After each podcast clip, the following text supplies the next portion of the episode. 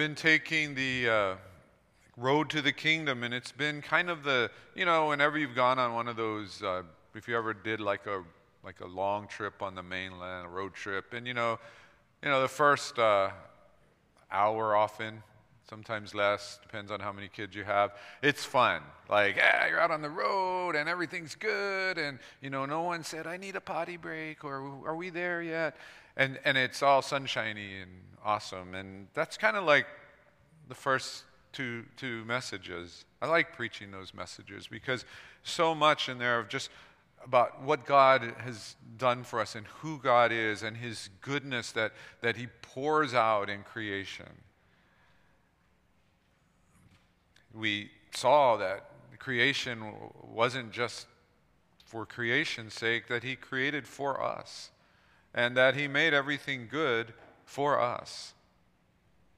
And we, we then saw last week that in addition to the stuff He created for us, He also designed us and He created us for good, healthy relationships. That part of that thriving, abundant life is not just being able to, you know, enjoy the earth, but it's, it's the, the idea of enjoying the earth together, the relationships that we have together. And, and it extends far beyond just um, you know, just like, like a husband, wife, or friends, or family. It's all of that, but it's so much more. We're designed for relationships with Him. And the one we often forget is that relationship with the world hasn't changed either, with, with creation, that we, we were designed for that. Well, as much as that was the first part of the journey, the, the, the, the fun part, the, this is where everything starts. And we, we have to ask the question, you know, then how did things end up the way they are? How did it end up this way? God provided everything, He made it good. How did it end up going what seems to be so horribly wrong? And the main reason is simply this that the world has consistently, since creation, rejected God. And what makes it particularly like problematic is that the world rejects God because of the evil it does. It's not even like a direct rejection of God. What we see in the Bible is that each of us and all of us collectively, we, we reject God and we reject God in, in doing the opposite of good. And that's what we're going to see today. And, you know, there's, there's um, you know, different ways I think the world rejects God. I mean, everybody can say, like, oh, yeah, yeah, yeah, I understand you're talking about you know, those, those atheists. Well, yeah, I guess so. You know, maybe you're thinking, like, oh, you, you mean people who reject the one true God and follow another God. Yeah, that too. But I'm pretty sure this room right now and most of the people online don't fall in those two categories. Because I think there's another way that we reject God, a more subtle way, and it's a way that that we as Christians can be just as guilty of as, as anyone else. It's what we talked about in the first part of this year in, in, in going through Ezra Nehemiah. And that's when we don't like outwardly reject God. We just, you know, we just try to give him a makeover. You know, try to make him a little more appealing to us, a little more acceptable. And maybe it's not to us. Maybe we're willing to accept God with all of his idiosyncrasies and everything. But we want to, you know, we want our friends to like God too. So we, we modify God a little bit. We, you know, we, we don't deal with what Scripture says who God is. We adjust it so that we have a more acceptable God. You know, it's and by the way, I always warn, especially wives, don't look at your husband if this was the case. You know, that, that, you know, when you first started dating that guy, you're like, all right, he's a project. I'm going to I'm going to work on him. I'm going to help him become a more acceptable member of society. Um, you know, people will be able to see, you know, the, all the treasure I see in him. You know, um, it's a good thing we have masks on because people can't really tell, like, yep, that, that was me. Still, still project still going on. But that's again what some people do with God. They're like, oh, I'm not rejecting God, just cleaning him up, spiffing him up warning him, you know, God, you shouldn't maybe talk about those things. You should talk about these other things instead. Well, this isn't new. It's been going on since the beginning. And when we kind of have it next to what we just saw in chapters 1 and 2 about what this God who we reject has done, it even looks worse. So we've gone through creation. We've gone to the story of Eden, and now in this place where how does, how does that story of Eden end? And it concludes with the fall of humanity. Now, one, make sure you understand something because I think it's a, you know, we talked about it last week that, uh, that all this stuff up until now, everything that's been talked about, it's been called good, very good. Okay? So that's all on the good, very good side. Whether that's you know, creation itself, whether that's rest. We talked about, you know, rest. We talked about work. We talked about life. We talked about law, family. All of that's on the side of good before the fall has occurred. Everything we're going to talk about next is, is not what is good. And it's weird because in our world, we, we sometimes get this confused even as Christians. We sometimes think some of the things that God had established as part of the, the good world that He had created and designed for us, that that, that is actually part of, you know, the result of sin. And some of the things that are the result of sin we think are actually things that we should want and we should see as good. We need to keep that straight. There's a, there's a really strong line here between chapter 2 and chapter 3. Everything that happens after chapter 3 wasn't part of the original design. Understand this too. This is the road to the kingdom.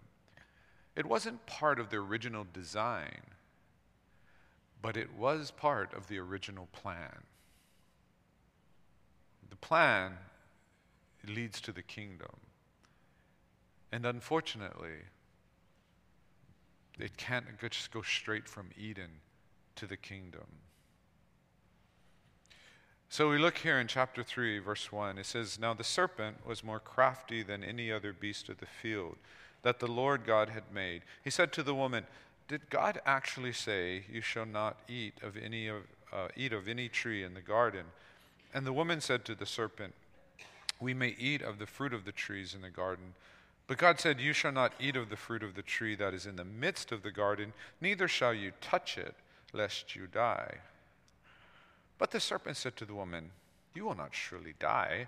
For God knows that when you eat of it, your eyes will be opened, and you will be like God, knowing good and evil. So when the woman saw that the tree was good for food, and that it was a delight to the eyes, and that the tree was to be desired to make one wise, she took of its fruit and ate. And she also gave some to her husband who was with her, and he ate. Then the eyes of both were opened, and they knew that they were naked, and they sewed fig leaves together and made themselves loincloths. Again, our, our questions that we want to answer are not the questions we bring to the text.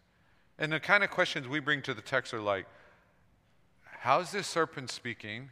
Um, why isn't like Eve like freaked out by the serpent speaking? Did all the animals talk? Did the fruit talk too? Um, you know, what was going on?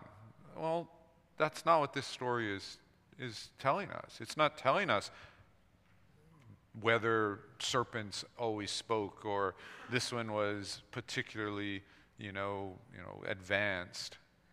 Didn't say that at all. But again, we love to bring, you know, we love to bring questions to the text that the text wasn't necessarily meant to answer. And really, the most important question we always begin with is what did this mean to the original audience? Unless you think that all the way for the past three, four thousand years, that the Bible had nothing to say to anybody until you read it, if, if that's what you think, then you're kind of a little bit full of yourself and you're seriously mistaken. There's a reason that this was written thousands of years ago, and there's a reason that it was written to those people. And so we want to know what is the message that, that, that those people would have heard, that they would have understood, and not bring our you know, questions that we sometimes think are so much more advanced to the text. And you might go, well, did the ancient Israelites have talking snakes too? Um, from what we know, no, they didn't. But that's not the point. The point is they hear the story, and what does the story tell them about God? What does the story tell them about themselves? And what does the story tell them about the world? Well, we can see certain things right off the bat that, um, you know, as we had talked before, that, that God actually had law before the fall. It wasn't complicated law. It just was like, don't do this. This one thing, don't do this. That was law. They couldn't follow that. Um, you know, we see this, this ser- serpent. Later, we understand the serpent is, is, is Satan, and, and we see that. And, and the ser- serpent is you know, walking around this, this, perfect place makes us think like, what is perfect, right? The serpent's there. And then, as we kind of talked about, we on uh, Wednesday night, we have this this tree in the middle, and some people go like, "Oh, that's a test. That's a, that's why it was there. It was a test." And God was testing their obedience. Eh, maybe. Might be true. But let's say you wanted to test your, your, you have a little kid in your house, grandchild, child, and you wanted to test them. So you wanted to test them about how obedient they were to you. And so you, you, you went to the, you go in the refrigerator and you put in a bottle of bleach. And you put it in the most beautiful bottle you could. And then you, you know, you open the refrigerator door, you show it to the child, and you say, Look, you can eat anything in the refrigerator except that one bottle. Now, if you had put chili pepper water in there or something like that, okay, you may be trying to teach a lesson. But you've put something in there that could kill them. Not the best lesson. You're not going to win parent or grandparent of the year award for that, that lesson. Nobody's going to praise your genius. Oh, that's such a great. And yet, that's kind of what we see here. Why would, in the middle of a perfect place, God would put something so deadly, so dangerous? And yet, that's the story. Probably means we're not understanding the story exactly the way that it should be understood. And in fact, we wouldn't be the first not to. Apparently, the woman didn't understand it either. So we have this serpent who goes and, and he asks, you know, he kind of says, um, you know, um, did God actually say, you shall not eat of any tree in the garden? Now, what we can tell is the serpent knew exactly what God had said. But what is he doing? Well, he's putting himself in a place of like, you know, I don't know. I'm just here asking some innocent questions. And he's also giving, you know, the, the other person, the woman in this case, a chance to show, like, you know, I'm an expert. I know this stuff. Oh, no, no, no, that's, that's not what he said. And of course, she gets it wrong too. She says, Well, God said, You shall not eat of the fruit of the tree that is in the midst of the garden, neither shall you touch it. And that little, that little addition, that little addition that seems kind of harmless,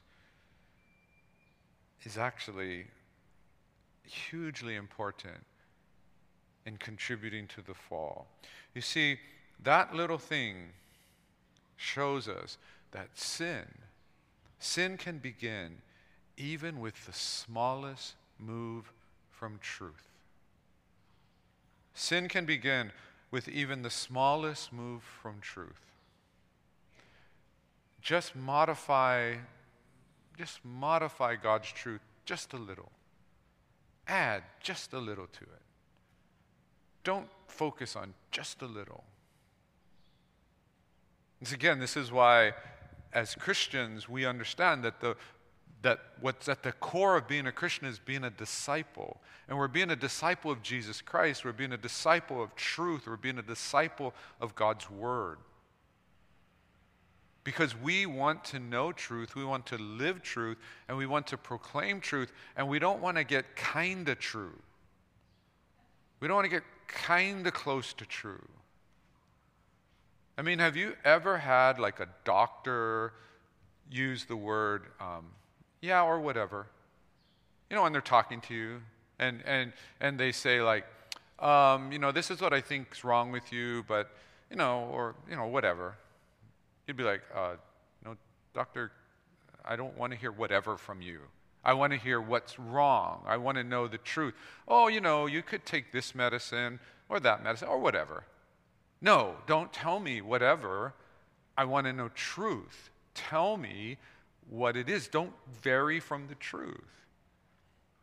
And yet, sometimes as Christians, we get caught up in this, like, ah, you know, there's, ah, there's the Jesus thing, the cross, you know, that Christmas thing, and, and we should all try to be good and love each other and, you know, do whatever.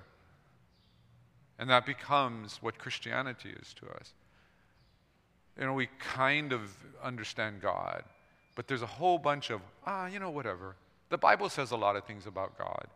Here's the one thing I know, and then, you know, everything else is whatever. Those whatevers are dangerous. The slightest move from truth. And it leads to this self deception. And what's happening is, if you think about it, if she knew for sure she was told not to eat, by adding touch, by adding touch, what do you have to do before you eat it? You have to touch it. And if you touch it and you don't die, and that's what you think the rule is, you don't die, easier to eat it now. Slight thing, small thing. And that's where sin began. Slight variation. And what's amazing about this story, the way this story is told, it's that how much longer would the serpent have had to wait before Adam and Eve would have just done this on their own? They don't need a lot of convincing. It's more like just like a, hey, look at that thing. Oh, okay, let me go eat it. I mean, that's it. It's like it's just a nudge. What does it tell you? It tells you they've been thinking about this. This isn't new. Every time they walk by the tree, they're thinking about it. Haven't done it yet. You know, serpent's just there to kind of nudge them, get them to move. It's not a big thing, it's a small thing. But it's a small thing that causes problems because it's attached to something inside of them already. They already want to rebel, they already want to reject. So they have this self deception that is then combined with this external deception, which is to make what is wrong look right. That's kind of what's happening in our world today. What's happening in our world today is, you know, it's kind of the world broken free from absolutism.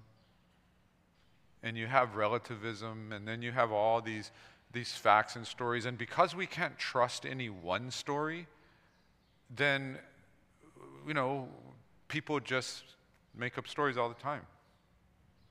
You know, I, you know, and, and, and it's funny because we call out certain people, but we don't call out other people. You know, the person who puts, you know, all these facts together to show that there are actually lizard people living among us. And they can, they can tell you and they can show you how that's, you know, the government's covering it up and all of this. We immediately go, those guys are crazy. And of course, if you're one of those guys, I'm, I'm not calling you crazy. Unless you think I'm a lizard person, then you're crazy. But we, we call them crazy right away. And yet, everybody else, other people that are more reputable, they get to connect everything however they want. And as long as they have a story that sort of makes sense, it's good, it's acceptable. Because we live in a world where nobody has a monopoly on truth. And you know, we kind of have this lull right now because, because we're in between major election years. It's all going to crank up next year. And that's when everybody is out there connecting all the dots, trying to tell you this is what something is, and making the story that connects everything. And so many times they want to take what is wrong and make it look right, and take what is right and make it look wrong. The smallest move from truth. Just just revealing what's already there in our hearts and and you think of all the things the serpent says, the thing that probably like just just finished it for, for the woman. When, she, when, when he says, and you will be like God. You will be like God. And it's, it's funny because a lot of people are like, I, I, I, I believe in God. I, I, don't, I don't, you know, I don't want to become like God. And yet, when it comes to determining what's right and wrong, when it comes to determining what's true or false, who ends up being the sole arbiter of truth and goodness in their lives? They do. We all do this. We essentially are making ourselves God because we determine what's right and wrong. Oh, we may listen, to, we may do our research, we may listen to, you know, 10, 15, 20 sources, we may look at that, we may look at different positions, but ultimately all of that's being laid out in the court of you, and you are determining what's right and what's wrong. That's, that's why when we, when we lose any sense of, of absolute truth, when we lose any sense that God's word is God's word, his revelation that, that is to us, then we really become, we become exactly what this is saying. We become like God. We define everything. We judge everything. We evaluate it. And in fact, we say that's a good thing. And so we find here, this is just revealing what's already in the heart. And, and I think ancient Israelites, even though they lived different lives than we live, this resonated with them too. This isn't a modern thought. And we see this repeated throughout their history in the Bible. We see this in Judges where it says, There's no king. Everybody just did what was right in their own eyes. there was a constant move from, from trying to follow the covenant, follow God's law, and wanting to just find another religion, another culture, something else to follow. We also see here this, this phrase that, you know, you can tell a lot of uh, men teach and preach because this isn't talked about enough. Where it says in verse 6, it says, And she also gave some to her husband who was with her. You see, this, the story begins and it looks like over here in the corner of the garden there's you know the serpent and the woman having this conversation and the man is who knows he's probably watching football or something. So he's somewhere else. But this is telling us no he's there with her listening and not doing anything you know, maybe he had already subscribed to the wisdom that most men know happy wife, happy life. You know, and he's just like, hey, I'm not going to I'm not going to intervene. Or maybe he's just as intrigued and he's letting her, you know, do all the kind of dirty work. And he's just as intrigued, he's just as tempted, but he's not going to he's not going to say anything. He's letting, you know, he's using his wife like, like cannon fodder. You go out, you face the enemy. And again, the way the story is told, she gave it to him, he ate it. There was no hesitancy, there was no internal conflict. She gave it to him, he ate it. I mean, he's almost like portrayed the way, unfortunately, fathers and husbands are often portrayed in you know modern entertainment like as, as these lovable doofuses or unlovable doofuses. That's kind of what he looks like. You know, he's just standing there while this incredible moment in human history is taking place when, when God Himself is being impugned and questioned and lied about, and He's just standing there either agreeing with it or too afraid to do anything about it. And this is, this is communicating. I think it communicated this to the ancient Israelites, and I think we forget this that this is saying that when you break your relationship with God, you have a broken relationship with God, that's going to lead to a broken relationship with others. A broken relationship with God is going to lead to a broken relationship with others. And in this particular case, the only others is just the man and the woman. It's this marriage relationship. And we know how important that is to God's plan. The marriage was so crucial to God's plan. It was essential because the marriage was going to form the family, and from the family, truth was going to be passed down from generation to generation. And now that's broken. And it's the full expression of, of like the selfishness that as much as we would like to say we selflessly love others and, and, and we want to say it about, you know, hopefully about our spouses, we see here the man, he fails to love his spouse. He fails to love her. He's there, but he doesn't do what he knows he should do. And the woman fails to love her husband.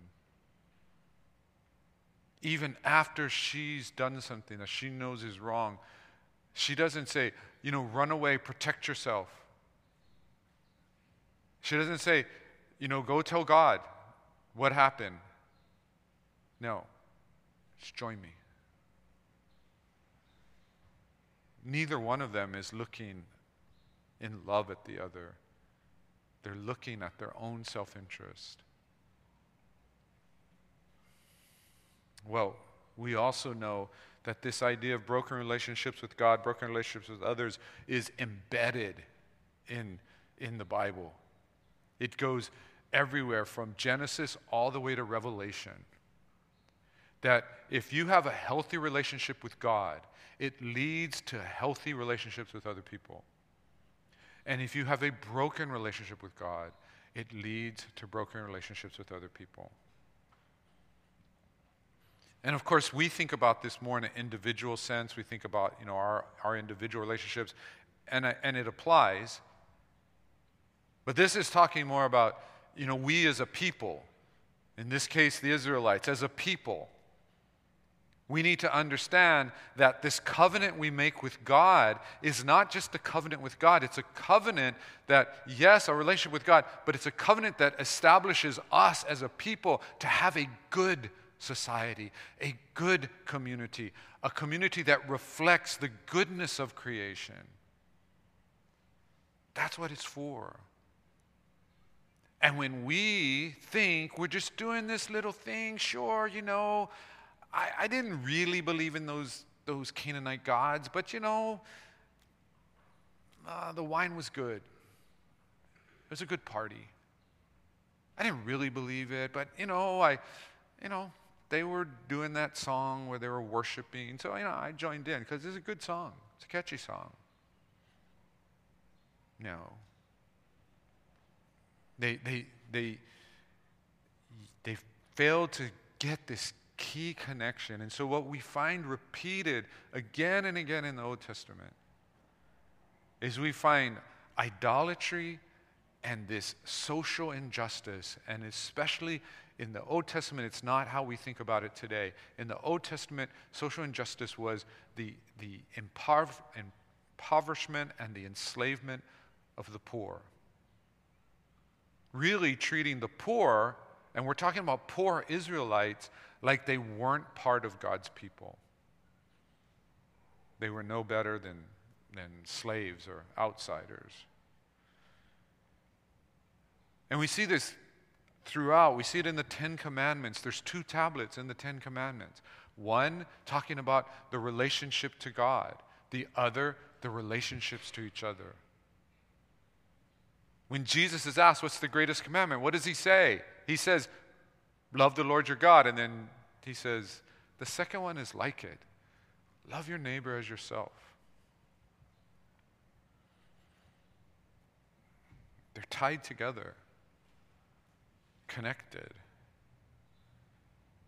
If you say, I'm growing in my faith, I'm growing as a Christian, I'm getting closer to God, I know Him more, and that's not resulting in you loving, especially your fellow believers, more, if that's not reflected in you wanting to improve your relationships with, with, with other people and to move to reconciliation, if that's not what's happening, then I'm not really sure you're learning about God. I'm not sure what you're learning about. They, they go together. You want to improve your marriage? Well, then, if both of you are, are developing a deeper understanding, a deeper love for God, Bible is saying it's going to improve your marriage. You're going to have a deeper love for one another. It's going to make it healthier. It's right there. Good relationship with God leads to a good relationship with others. But understand this too. We can only have a good relationship with God if we are good.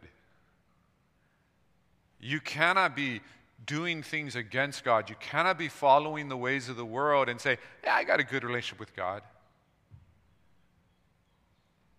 A good relationship with God presupposes that we are good, that we are living according to what God says. And people go, well, why does God get to say? Why does God get to call all the shots? Why does He get to make all the rules? Well, think about this. If God is who He says He is, He is all powerful, He's all knowing, He's sovereign, and He is perfectly good, and He perfectly loves. Who else would you want making the rules? Why would someone like that say, Why don't you try your hand at making some rules? In fact, as we're going to read in the next section, what we're going to see is we're going to see that sin is much more than just breaking the law. It says in verse 8, and they heard the sound of the Lord God walking in the garden in the cool of the day. And the man and his wife hid themselves from the presence of the Lord God among the trees of the garden. But the Lord God called to the man and said to him, Where are you? And he said, I heard the sound of you in the garden, and I was afraid because I was naked, and I hid myself. He said, Who told you that you were naked? Have you eaten of the tree which I commanded you not to eat? The man said, The woman who you gave to be with me, she gave me fruit of the tree, and I ate because I'm weak and helpless and pitiful. No, I'm sorry. I added that part. Um, then it says, Then the Lord God said to the woman, What is this that you have done? And the woman said, The serpent deceived me, and I ate. You know, when we, when we look at this, you know, some people look at that and go, oh, that's why, you know, we're, um, you know, ashamed to be naked or we wear clothes and all this other stuff. It's like, that's not really the point of the story. The point of the story is just like we saw in chapter 2, we saw that breathing of life. We saw that, that we were designed for a relationship with God. What we see here is that this is not just about you disobeyed that something has entered into this relationship. That sin is not just the breaking of a law, it's a personal offense against God. It's a personal offense against God. The law is not just arbitrary rules God makes up and says, hey, you know, I got some stuff I want them to do. In fact, the law, in some ways, is expressing who God is. It comes from his very heart. You know, later on, we're going to read in, in, in, the Old Testament about the new covenant that's supposed to be written on our hearts. And we read about Paul writing that same kind of thing in, in his letters and, and this idea of being written in our hearts, a law written in our hearts. And you go, why does the law need to be written in our hearts? Because it's written on the heart of God. That's why. When we reject God's law, when we reject His word, when we say, you know, we're going to go our own way, what we're saying is, I know better than you. Or you're not as good as you think you are. Or you're not as powerful as you think you are. Or you're not as wise you don't really know me.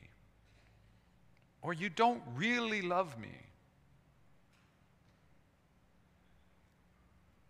And we, we don't think about it that way. I think the only time we think about that, I think, is when we become parents. And you know, and we have the rules. We have rules that are just rules like, you know, because we want to keep our sanity, so we make up rules and we make like they're really important, but they're not. But it's just to keep, you know, sanity. Or we, you know, so we have those rules. But then we have the things that, that are really like, this is something about who we are. That this matters to us. And we're, we're telling our, our children, you know, we want you to do this because, and here's why. This is, this is the reason. This is how it's attached to who I am. And when they break those rules, you feel it. Because you know they're rejecting you. They're just not saying, don't eat the cookies in the cookie jar. This is now a personal offense.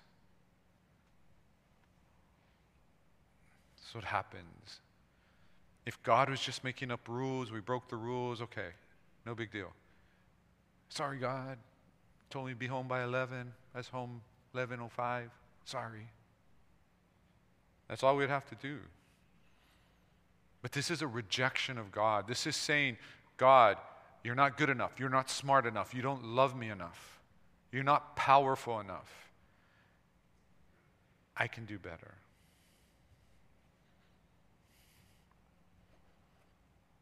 And then we see in verse 14 where God responds. And he says, The Lord God said to the serpent, Because you have done this, cursed are you above all livestock and above all beasts of the field. On your belly you shall go, and dust you shall eat all the days of your life. I will put enmity between you and the woman, and between your offspring and her offspring. He shall bruise your head, and you shall bruise his heel. To the woman he said, I will surely multiply your pain in childbearing. In pain you shall bring forth children. Your desire shall be contrary to your husband, but he shall rule over you. And to Adam he said, Because you have listened to the voice of your wife and have eaten of the tree which I commanded you, you shall not eat of it. Cursed is the ground because of you. In pain you shall eat of it all the days of your life. Thorns and thistles it shall bring forth for you and you shall eat the plants of the field. By the sweat of your face you shall eat bread, till you return to the ground, for out of it you were taken. For you are dust, and to dust you shall return. The man called his wife's name Eve, because she was the mother of all living. And the Lord God made for Adam and for his wife garments of skin and clothed them. What do we see here? Again, some people might go like, "Oh, that's why it's hard to farm," or "Oh, that's why, you know, childbirth is so painful," and that's all they get from the story. And if that's all they get, they miss something. And what they miss is these two things that come together. And it comes together here, and it's going to continue on. It continues on even to our day. That this rebellion against God, this rejection against God, this sin, has consequences. That sin has consequences. But God still loves. His mercy is more. We sang it. His love is, is not going to be defeated by our sin.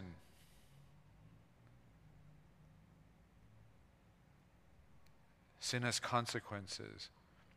But God still loves. And if you if if the story were something different, if if if the story ended up with sin having no consequences, if God had done like what we sometimes do, which is, all right, guys, yeah, you made a mistake, but I'm to let it go this time. Don't do it again. That's a much worse world. And that's a horrible, pathetic God. For God to say, This is everything I've done for you is good and perfect, an expression of love, including this thing about don't eat or touch. Well, not touch, but don't eat this thing. That's it. That's the only rule. All of it is an expression of my love. All of it is good.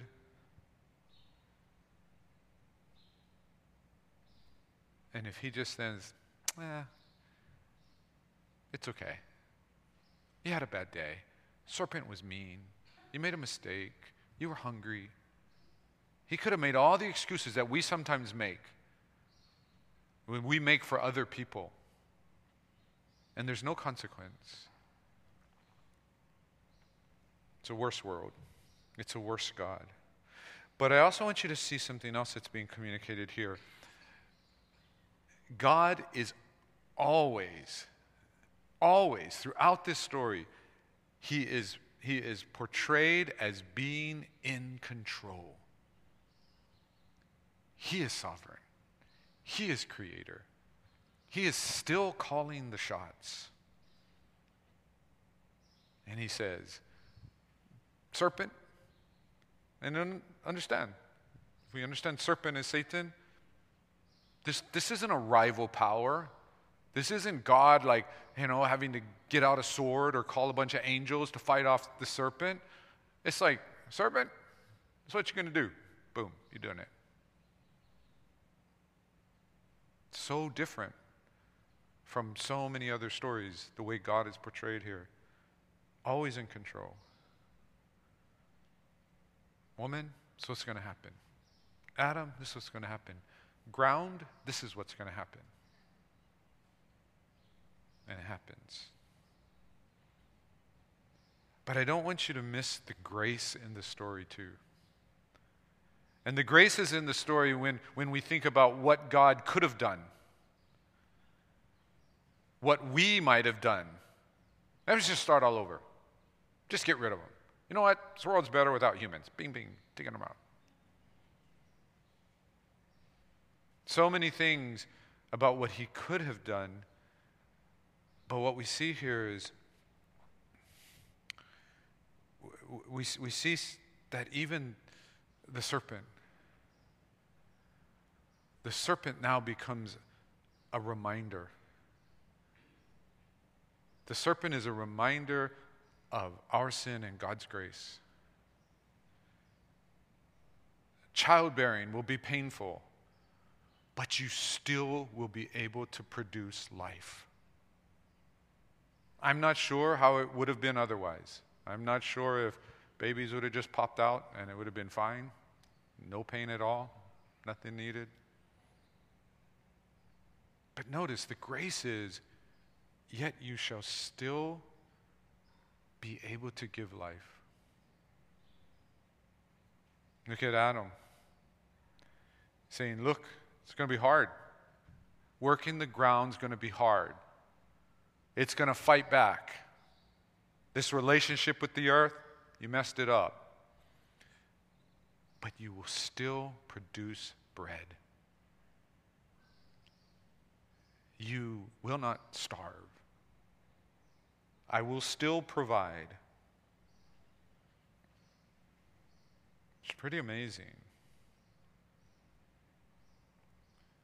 We even see it in, in the garments of skins that it's talked about. This, this, you know, sometimes used to talk about a tunic.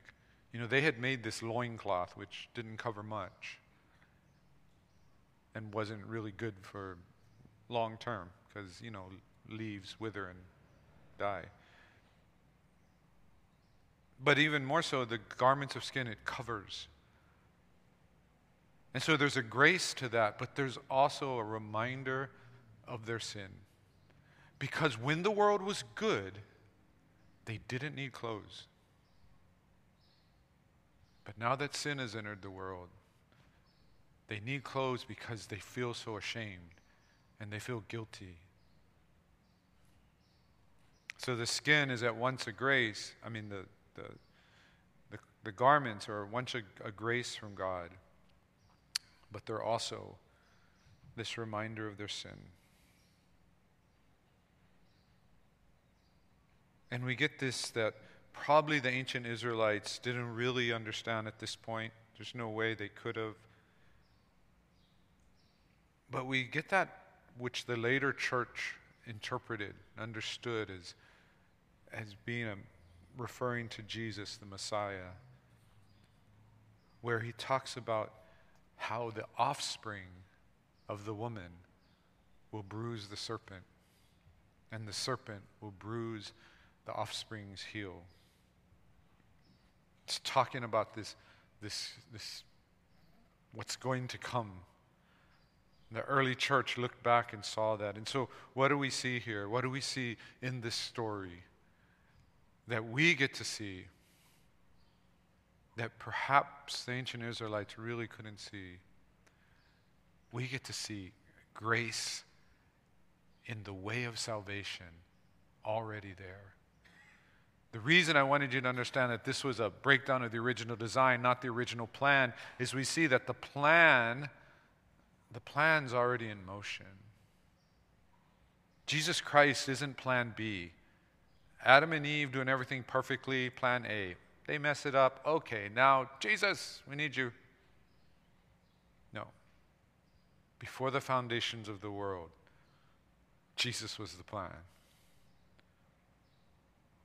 And so we see grace even there.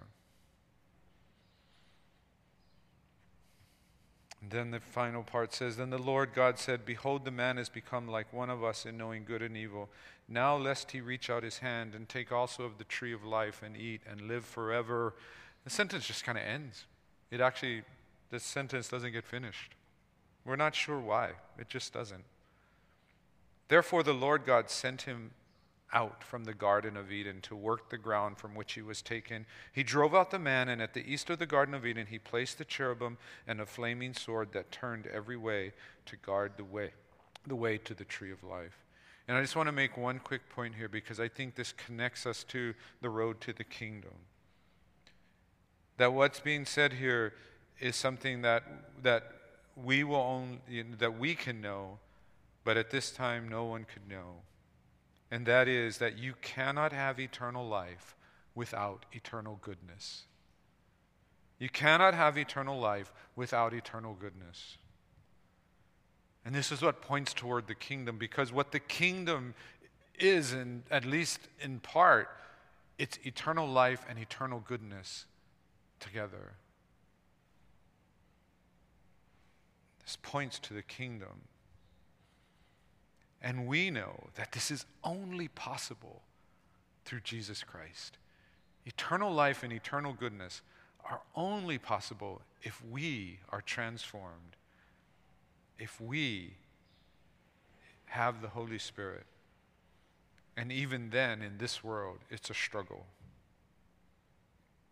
But the kingdom then kingdom of eternal life with eternal goodness. And by eternal goodness, don't think like all the things you think are good on earth is going to be around forever. No, it's eternal goodness in terms of who we are in Christ, the eternal goodness in, in the fruit of the Spirit and how we love one another. When, when that's perfect and that perfection is with eternal life, that's the kingdom. It's life as it was meant to be. And it's only possible because of Jesus Christ.